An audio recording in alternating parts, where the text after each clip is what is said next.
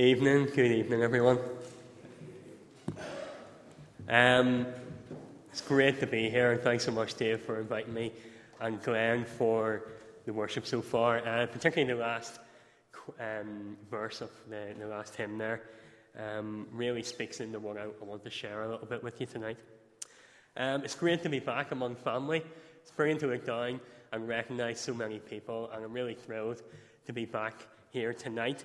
For those of you who don't know me, uh, and still for those who do, I'm David Smith. Um, my background is in law.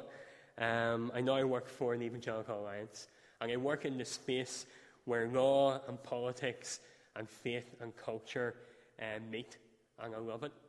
Um, and tonight I'm going to share something with you that I use to help me make sense of what uh, we say into this space.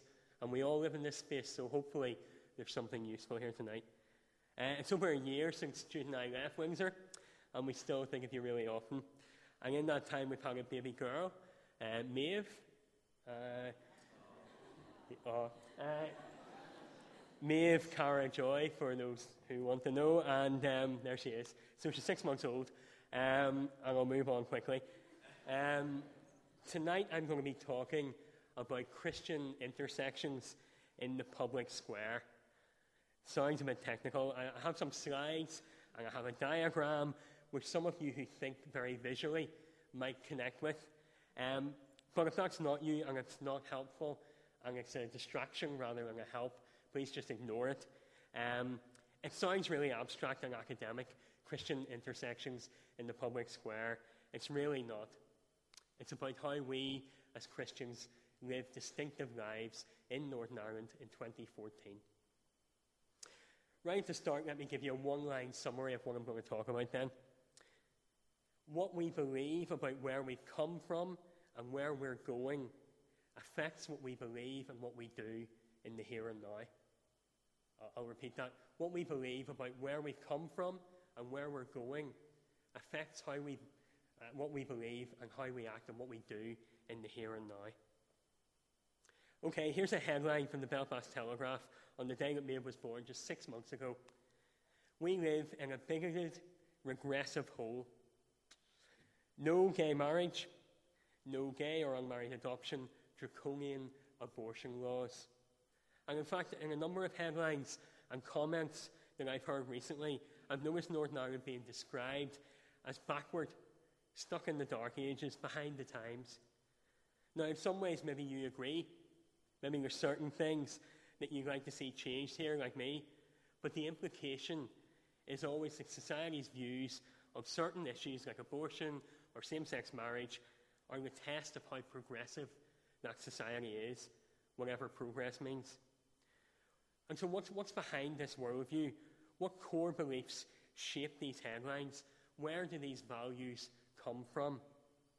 And so, I suppose the question I'm starting with what is the prevailing worldview that we see around us every day in Northern Ireland in 2014, or more broadly, a Western worldview that we see every day around us? Well, to start with, one of the difficulties of a postmodern age is a lack of coherency. There's not one single worldview out there. So these are just a few generalized strands which I see running through 21st century Western thinking and culture I'm sure you'll recognize some of them. Let's start.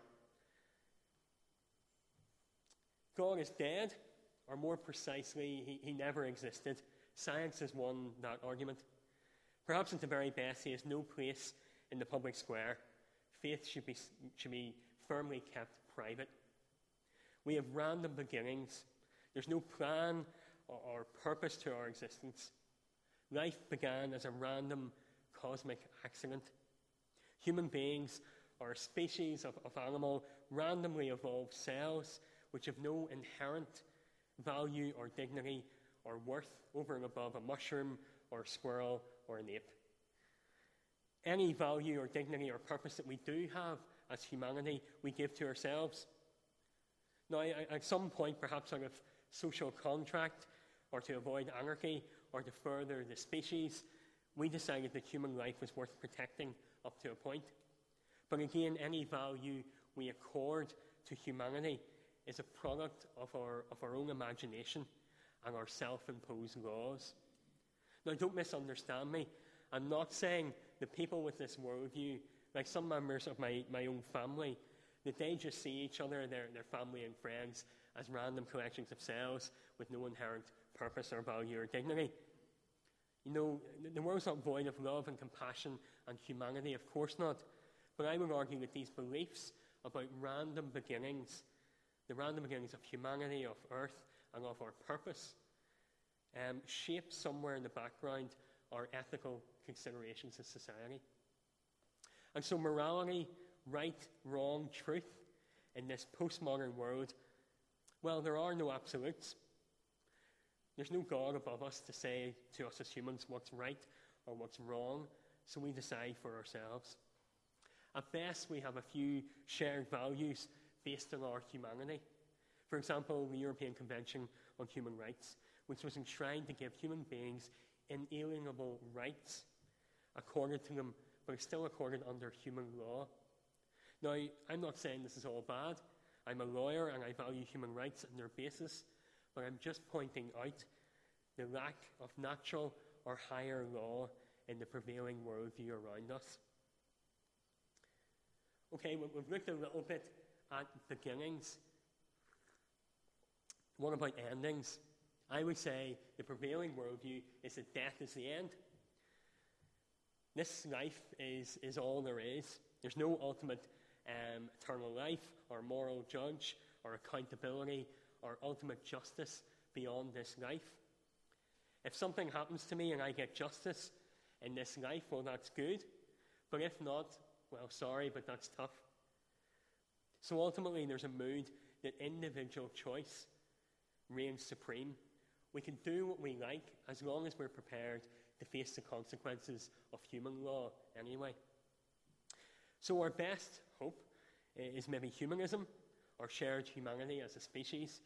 If we're all a little nicer to each other and can agree some core values, things might work out better which is a nice idea, but it fails by underestimating the selfishness in the fall of human nature. We have agnosticism, which asks us to place our faith in doubt. Or we have nihilism, which asserts that the world has no meaning and attempts to find any meaning are pointless. So there's not much hope in the current prevailing worldview for this life or for the next. And you'll pick up I, am no philosopher. I'm being a little bit tongue in cheek here, and, and, I hope you pick, pick that up. Um, I, individualism, buy consumerism, stuff, materialism. I buy stuff. Not many people would admit this is their worldview, but dig just a little deeper, and they might concede that they understand the basic concepts of global poverty and economic injustice but to be honest, they work hard and they save hard. And if they had just a slightly bigger house, a slightly newer car, and could retire comfortably, well, they'd be quite happy. Rights are also really important. Responsibility, not so much. Personal rights currently trump corporate responsibility. And so relationships are being pressurized and changed by these ideas around consumerism and individualism and rights. Relationships are currently a free market with very few boundaries, perhaps consent and harm and a push. Okay, that's the end of the big words. So, cutting through this, starting with a radically different concept and heading in a radically different direction and ending in a radically different place, is the Judeo Christian worldview here, concepts of identity and relationship, of equality, of truth, of justice, of freedom are radically different. Let me just say this, though Christianity is not just a worldview, a set of beliefs or morals. It's always been about the radical transformation of identity and of relationships. And so, to use six words to bounce through the big story of the Bible, creation, corruption, covenant, Christ, church, consummation. Uh, and I have a book which I lifted those from. I'm not that smart, um, which I can give you at the end. Um, but let's, let's, let's go through. We start in a radically different place creation. However, we interpret the first three chapters of Genesis, we can see so much that is core to our faith and to our worldview. In the beginning, I encourage you to go and read Genesis 1 to 3 this evening. In the beginning, God created. This is deliberate, it's not random, it's not an accident.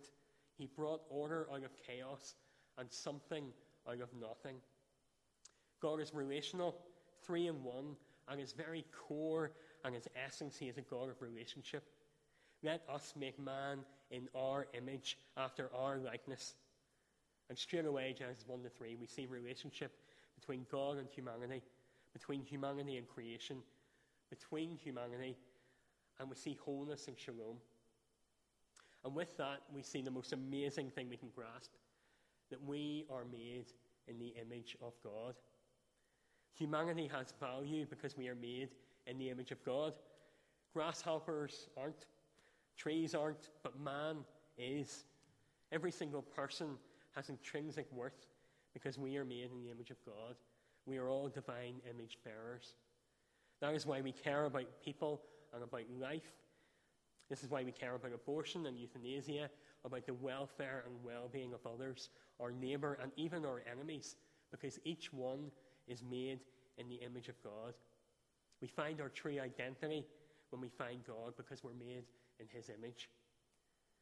We see purpose, we see dominion, we see God given authority, we see a mandate to care for the earth and everything in it. We see God's providence, we see land and food, and everything we have are gifts from Him. Life is not about what we own and what we consume. We see work as a good gift from God from before the fall. We also see rest established by God as part of a healthy rhythm of life. We see social order, family formed by marriage and children from that marriage, leaving parents and cleaving to spouse, boundaries for sexual relationship within the context of a man and a woman. We see God given boundaries set upon the physical earth and God given boundaries set upon humanity's behaviour. We see created order in His commands to do certain things and not to do others. Don't worry, the next five words are much quicker. Um, but creation and our views around creation are really important. And we need to know our story if we're to live in the world differently. So, moving from creation onto corruption, sin, the fall, and the effects of sin, broken identity, and broken relationships with God, with each other, with creation, and within ourselves, things like shame and guilt. Again, we see core principles that shape our worldview. As I said, we believe in God given boundaries for our life on earth. We believe in sin. We believe in a breaking of these boundaries, that that is wrong. We believe in right. We believe in the ultimate authority of God, and that sin has consequences which flow from breaking these boundaries. We believe in the deceiver, we believe in Satan. We do not believe that right and wrong or morality in general is a human invention. This all sounds really elementary to the Christians sitting in this room, but remember, it's fanciful at best and offensive and repressive at worst to believe in sin in today's prevailing worldview. Okay, next one covenant. Really quickly, covenant reminds us that God is faithful even when we are not, that his purposes will work themselves out across time and place according to his will, that there's a whole other agenda at play here, and I don't have time to do the whole concept of covenant justice. But just to say, the covenant of God marked his people out as his people. It gave them a new identity and again, new relationships. Covenant is all about identity and relationships, and you'll see those words coming through again and again in the big picture of the Bible. Christ, Jesus, the King who died for his kingdom, his message was often repent, for the kingdom of God is near. Through faith and repentance, we receive transformed identity and transformed relationships. People are no longer defined by their politics, by their nationality, by their ethnicity, by their social status, but by a new relationship with God. God redeeming identity and relationships that have been broken by sin. So Jesus restores all those relationships. The greatest commandment love God and love others, love our neighbor, love our enemies. He restores those broken relationships we even have with ourselves, our selfishness, our sinfulness. He gives us new identities, royal identities, as sons and daughters of the King. He restores the dominion that we were given in Genesis 1 to 3. We have power and authority again in Jesus' name. He claims that he will return to judge the earth, that he will bring justice for all wrongs committed, that he will end sickness and death. And these are huge claims and vastly different from the prevailing beliefs around life and death, as I was talking about, and around justice as well. And so, church, where we find ourselves tonight, we follow on from the ascension um, to Pentecost. And we, we see as we follow the text, as I say, from, from ascension to Pentecost, the spreading of the good news, the conversion of Paul and the first disciples becoming missionaries.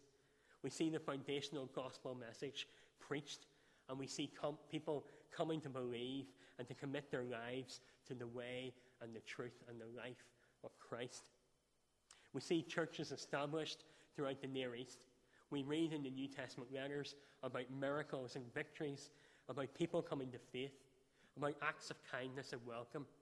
And we also read about difficulties that they had around moral behaviour in the church, around discipline, and around disunity that sound familiar to us today.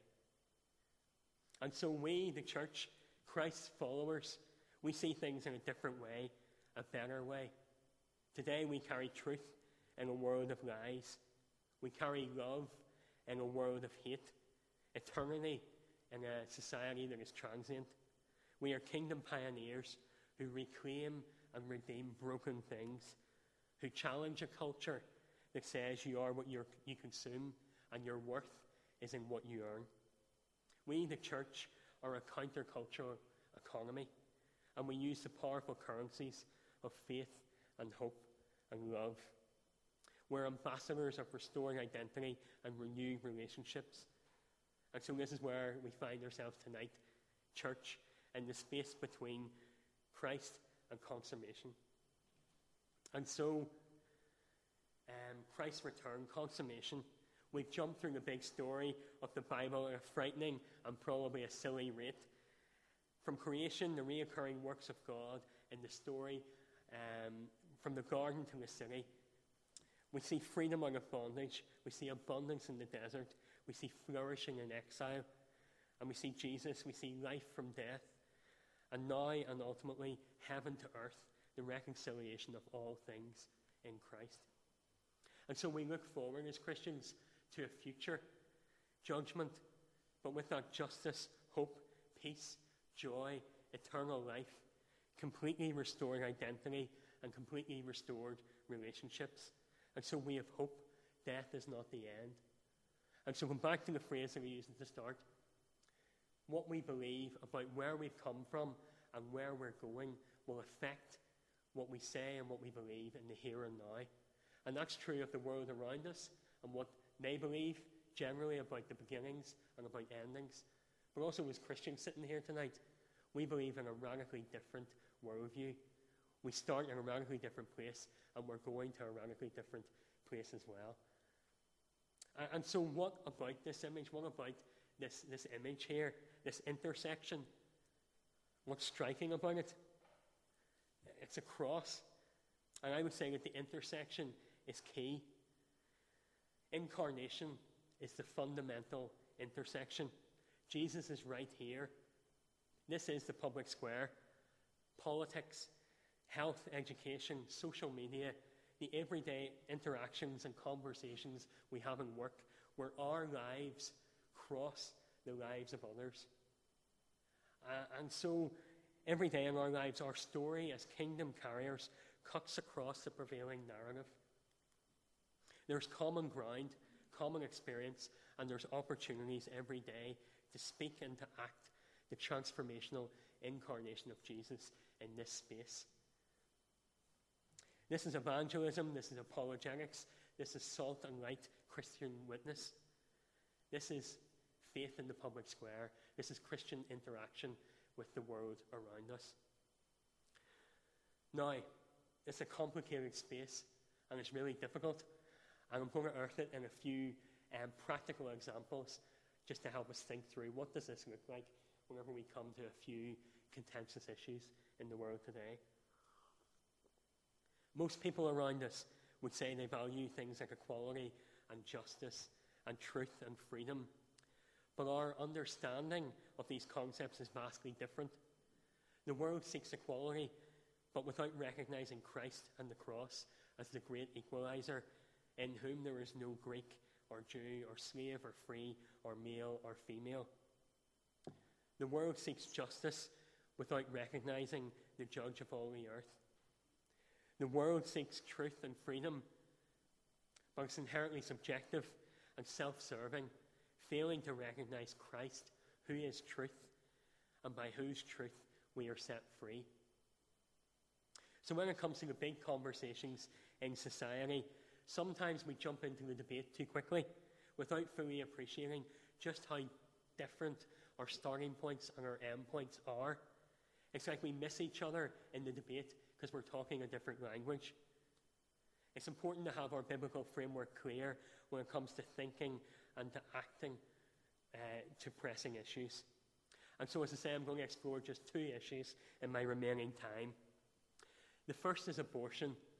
It's quite a, a complex issue, obviously. Um, it's quite pertinent to Northern Ireland, where our law is quite different to the rest of the UK. And so I'm going to look at abortion through this lens quickly. The prevailing Western worldview is that life began by chance, I would say. We're a random collection of cells, as I say, no different to animals. Human life has no intrinsic value or purpose other than what we as humanity give to it. Individual choice reigns supreme. No outside moral framework um, says that abortion is wrong. If we decide it's right, it's right. Now, again, just to um, put this out there, I'm not saying that people who don't believe in God don't love and don't suffer grief, and that these decisions aren't incredibly difficult. I'm not saying that this worldview is even acknowledged by themselves in their reasoning, that they start with this idea that we're just cells and that death's the end. Most people don't think of those things day to day, especially in the midst of a really difficult crisis pregnancy. But it often lies unarticulated in the background of debate whenever we're talking about these matters in public. And in stark contrast is the, the Christian worldview. It begins with the Creator intentionally creating life and human beings as the high point of creation made in the image of God. People are made for relationship, mother, father, baby. Because people bear something of God's identity, they are endowed with inherent value and dignity and purpose. And so our starting point is that life is a gift given through procreation or co creation with our Creator God. The Lord gives and the Lord takes life away. As I say, the law in Northern Ireland is really different. We don't have the 1967 Abortion Act here. In Northern Ireland, termination of pregnancies are unlawful unless they are performed in good faith only for the purpose of preserving the life of the woman. The life of the woman has been uh, interpreted by the courts as including her physical and, in extreme circumstances, her mental health. Some stats just to compare the rest of the UK with Northern Ireland. There's roughly around 190 to 210,000 abortions every year in um, Scotland, England, and Wales. Sorry, in, in Scotland and sorry, in England and Wales every year. Since the 1967 Act, came in, there have been 7 million abortions. That's the population of Scotland and Northern Ireland combined. In England and Wales today, for every four children born, one is aborted. In England and Wales today, 90% of um, potential Down syndrome babies are aborted. Once parents find out that they are going to have a Down's baby, 90% choose to have that baby aborted. Um, We've heard headlines recently uh, about sex selective abortions as well, um, especially in, in, some cultures, but happening in England and Wales, where females are being aborted because parents want males. And then a story just to highlight how real some of this is. Um, just from last month in the Daily Telegraph, it was reported that um, the remains of 15,000 babies were incinerated, some to fuel hospital heating systems. Now, I don't raise this lightly. It's a shocking story. And it's so shocking that the health minister in England and Wales immediately called for a ban of the practice of incinerating aborted babies. Now, it's here in this moment that there's an ironic dilemma for those who would advocate abortion on demand. I would say if life is not accorded the dignity of humanity, humanity while it's still alive, then why should it be accorded the dignity of humanity in death? Why shouldn't it be treated as clinical waste? Either it's a life and it should be treated as a life, or it isn't, and we shouldn't be offended when it's treated as medical waste. And so I raise the question whose justice, whose equality are we talking about in society these days? We as Christians take a different view. We affirm the value of each person as someone made in the image of God. We seek the well being and the flourishing of mother, father, and child.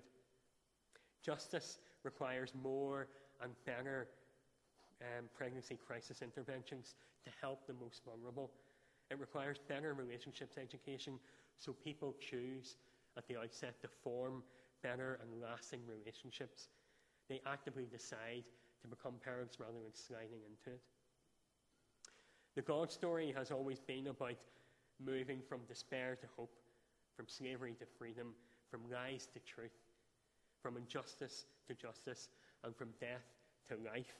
Why would the world around us think it's any different when we speak in the public square about abortion? Let me move on just to one other issue, um, and then I think I'm pushing time for any questions, but I have been tongue in cheek tonight and maybe raised generalizations. I've been a little bit flippant dealing with some issues that maybe aren't as black and white as I'm portraying. I'm just making a point. If you want to talk to me after, please do come and have a conversation about any of these issues. One more issue that's really pertinent in Northern Ireland today. The Bible calls it an abomination.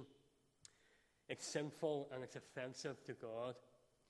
The Bible says God opposes those who practice it. It's rife in Northern Ireland, especially in politics. And I say in this room, we've all been guilty of it at times. What am I talking about? I'm talking about pride. Proverbs 16:5 states, "Everyone who is proud in heart is an abomination to the Lord." So why have I started talking about pride? Simply to remind myself and all of us that whenever we come to the issue of same sex marriage, whether we come from a biblical point of view or otherwise, we need to be humble, carefully holding in tension our conviction and our compassion. If we choose to use the, the language of abomination, we start with ourselves and our own pride. The issue of same sex marriage is so sensitive because it goes right to the heart of people's identity and their relationships and their beliefs and they're important to all of us. God made us, every person, precious in His sight, and He made us for a relationship with Him and with others, family, friends, marriages. Our identity is about much more than our sexuality, and it's harmful to reduce human beings down to the simplistic label of gay. However, this is not just about the redefinition of marriage. I would say this is about the redefinition of equality itself. I am pro equality, I'm pro freedom, I'm pro diversity, but I'm not in favour of same sex marriage. I find the language and the, the, fundamental premise behind equal marriage deeply offensive, that somehow my marriage is an inequality which must be corrected. Redefinition means marriage becomes make believe.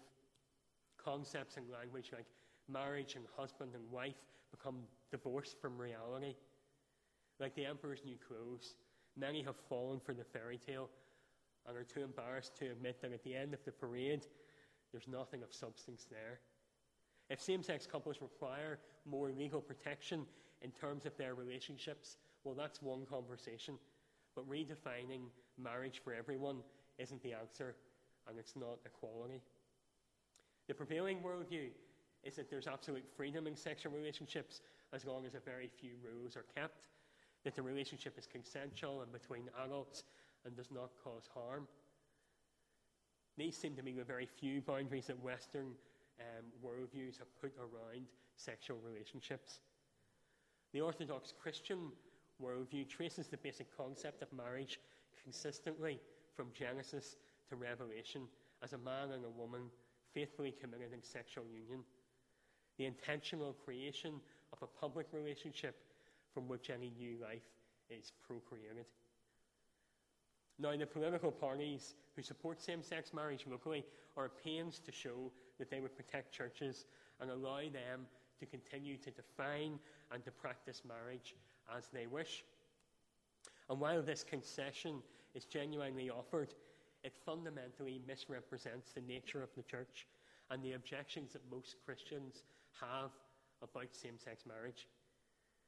Christianity is not just about protecting the club. We have a mandate which extends far beyond the porch door. Our biggest fear is not that pastors may be forced to conduct same sex weddings. From my experience, I don't think many Baptist pastors will do anything contrary to their conviction. Christians obviously attribute many additional spiritual and covenantal significance. I'm losing it. Many additional spiritual and covenantal significances to the legal union of marriage. But Christians have always understood marriage as being a relationship common to humanity. It's a foundational building block for the flourishing of everyone in society, even for the benefit of those who can't marry or who choose not to marry. Same sex marriage essentially divorces any value of genetic parenthood and the natural family from marriage. It is in seeking to be faithful to Scripture that we voice concern for the well being of everyone in society for future generations that we speak out on this issue. Listen, I've spoken enough. But finally, back to the headline. Northern Ireland is being cast as a regressive backwater for not implementing same sex marriage, for not allowing abortion on demand, and in our response to the troubles, to name a few things. And believe me, I could talk about the conflict here or the troubles for another hour, but I won't.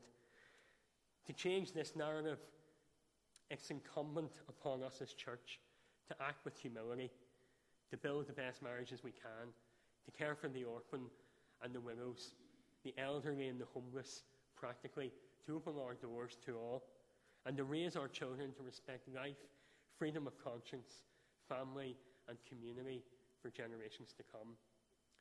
We speak and act differently here and now because we start in a radically different place and we're heading to a radically different glory. Thanks so much.